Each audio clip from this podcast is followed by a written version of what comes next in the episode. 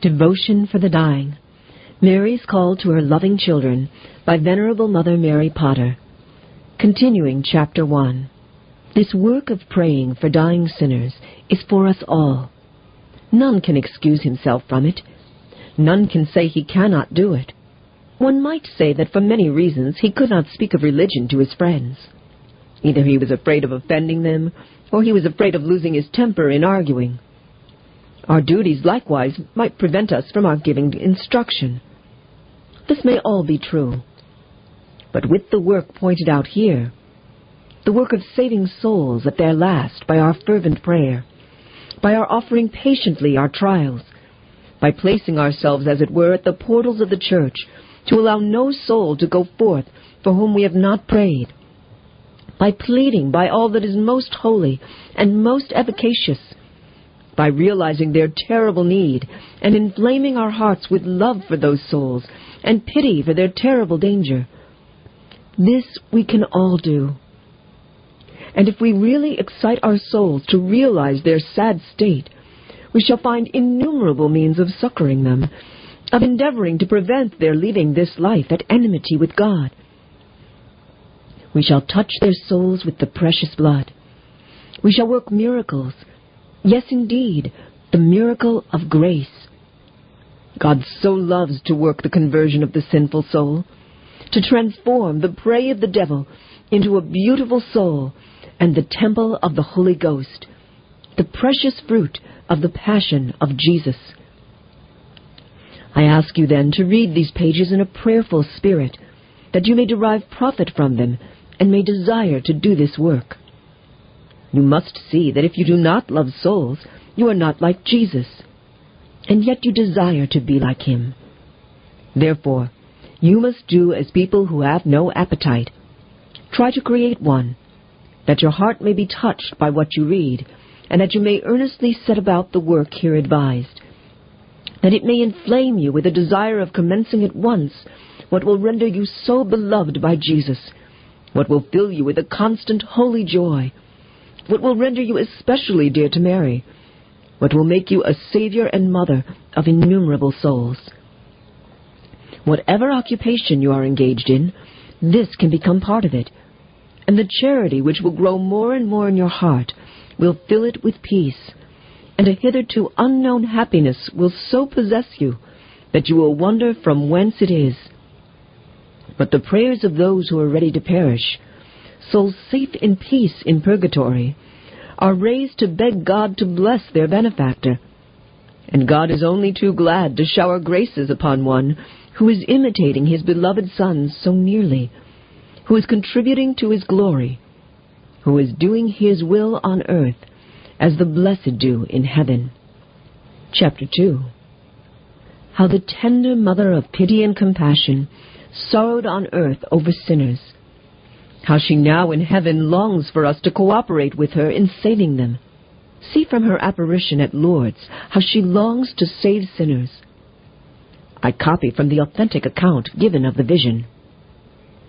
The look of the Holy Virgin appeared in an instant to travel over the whole earth, and she directed it, all filled with sorrow, towards Bernadette, who was on her knees. "What is the matter? What must I do?" said the child to herself. "Pray for sinners," replied the mother of the human race. On beholding sorrow thus veiling like a cloud the everlasting serenity of the Blessed Virgin, the heart of the poor shepherdess all at once experienced a cruel suffering, and an unutterable sadness spread itself over her features. From her eyes, continually quite open and fixed on the apparition, two tears rolled down her cheek and stopped there without falling. That beloved child of Mary was happy in the union with her mother, which made her suffer when she saw that mother suffering. We too, if we loved Mary more, would suffer as we see the human race, of which she is mother, so steeped in sin, so easily led from Jesus, so deceived by Satan. Mary is looking upon the world, longing to save sinners. She watches the onward course in sin of each single soul. She hears the gentle voice of Jesus pleading with it, and the clamorous sounds made by the tempter to drown that voice. She sees the enemy approach nearer. She sees that soul permit itself to be blindfolded, and thus become an easy prey. But does Jesus cast that soul off there and then? Does he not seek to enter again into the heart that once was his own? He does. But to what can we compare the efforts made by our Lord to enter into the hearts of his creatures?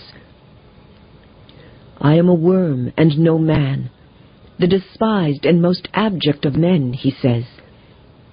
And again, we have esteemed him as a leper, and as one struck by God.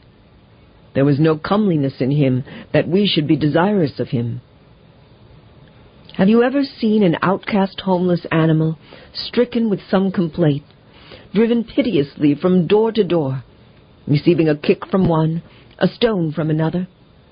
Have you noticed the piteous look in the poor creature's face, as it wanders about seeking for shelter and finding none? If so, that poor stricken thing may remind you of him who was as one struck by God, who was wounded for our iniquities, who was bruised for our sins. Jesus, who was driven hither and thither in his passion, who was led as a lamb to the slaughter, and who as a sheep before his shearers opened not his mouth. What was done to Jesus in his passion is a figure of the treatment he receives in all ages. People will not give him entrance to their hearts, or they take him in for a time and then send him forth. And the thought of those who would do that, the thought of the sin of Judas, was a far greater suffering to him than when his sorrowful heart cried out on the hilltop near Jerusalem, "Oh, Jerusalem, Jerusalem, how often would I have gathered thy children to my breast, as a hen doth gather her brood under her wing, and thou wouldst not." But we will, sweet Lord. We will come and nestle in the resting place thou hast provided for us, thy own most sacred loving heart. We have heard thy cry. I looked for one to grieve with me, and there was no one, and for one that would comfort me, and there was none. We will remain and be warmed in this furnace of divine love, and we will take from therein sparks of divine love, wherewith to kindle the flame thou so desirest should be enkindled, the love of souls, thy love, the love of thy heart. For he that loveth not his brother whom he seeth, how can he love God whom he seeth not? If your brother were dying, would you leave him alone, untended and uncared for? All mankind are your brethren. The souls that are in this moment in their final agony, the souls that before this day is ended must appear before the dread tribunal of divine justice, are your brethren. Jesus died for them. Jesus died for all, be they who they may. No matter to what clime or tribe of people they belong, our Lord shed his blood for them, and has put into your hands his body, blood, passion, death, all the actions of his most holy life. He has given you infinite treasures, that you may use them for the good of souls.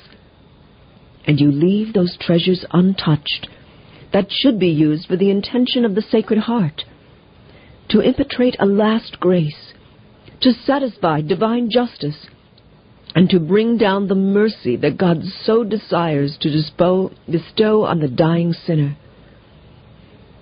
It is the wish of our dear Lord's heart. Ye who love that heart, ye who have banded yourselves and daily watch in turn to show your love and your desire to make reparation for the outrages it receives, forget not the souls who are dying, who, if a grace is not given to them, may be torn forever from the heart that beat and bled for them. Our Lord's desire that we should pray for one another is shown most plainly in the revelations made to the saints. To Saint Matilda it was said, "If anyone out of pure love of God prays for another person, as though he were praying for himself, his prayer shall enlighten the heavenly Jerusalem like the morning sun." To Saint Gertrude it was revealed that however small the good work might be that was done for the glory of God, is but one Our Father is said for the welfare of the Church. The Son of God receives that work with ineffable delight as the fruit of his passion, gives thanks to God for it, blesses it, and in blessing multiplies it. Who would not wish to increase the fruit of our dear Lord's passion? Who would not wish to save an immortal soul from the eternal misery of the loss of God? To what can we compare this fearful loss? To many has occurred the comparison of the needle and the magnet, and it is a true comparison, for the disembodied soul must tend to its center. It must seek to rest in God. But the lost souls are condemned never to rest. They are kept back from the eternal repose for which they were created, the peaceful rest in the bosom of their Heavenly Father. They are kept back from the blissful vision of the Most High, Most Holy God. Instead of the ravishing harmony of, an- harmony of angelic song, horrible sounds on all sides greet their ears. Instead of the beatific vision, they have the perpetual vision of hell, with all its fearful sights and horrors. Most horrible is the thought of the poor lost soul, kept by the iron hand of God's justice, from ever possessing what it must ever want, himself. We cannot enter into that misery unless, God forbid, we experience it. A homely comparison may give us some faint idea of it. Suppose some animal were chained up and food placed just beyond its reach. Imagine, if you can, the raging efforts of this starving creature to reach this food for which its whole being craves. It is but a poor comparison, and falls far short of any approach to the reality of the misery of a condemned soul. This has been taken from Devotion for the Dying by Venerable Mother Mary Potter, published by Tan Books. Call one eight hundred, four three seven, five eight seven six or on the web at w w w dot tan books dot com. This work is in the public domain.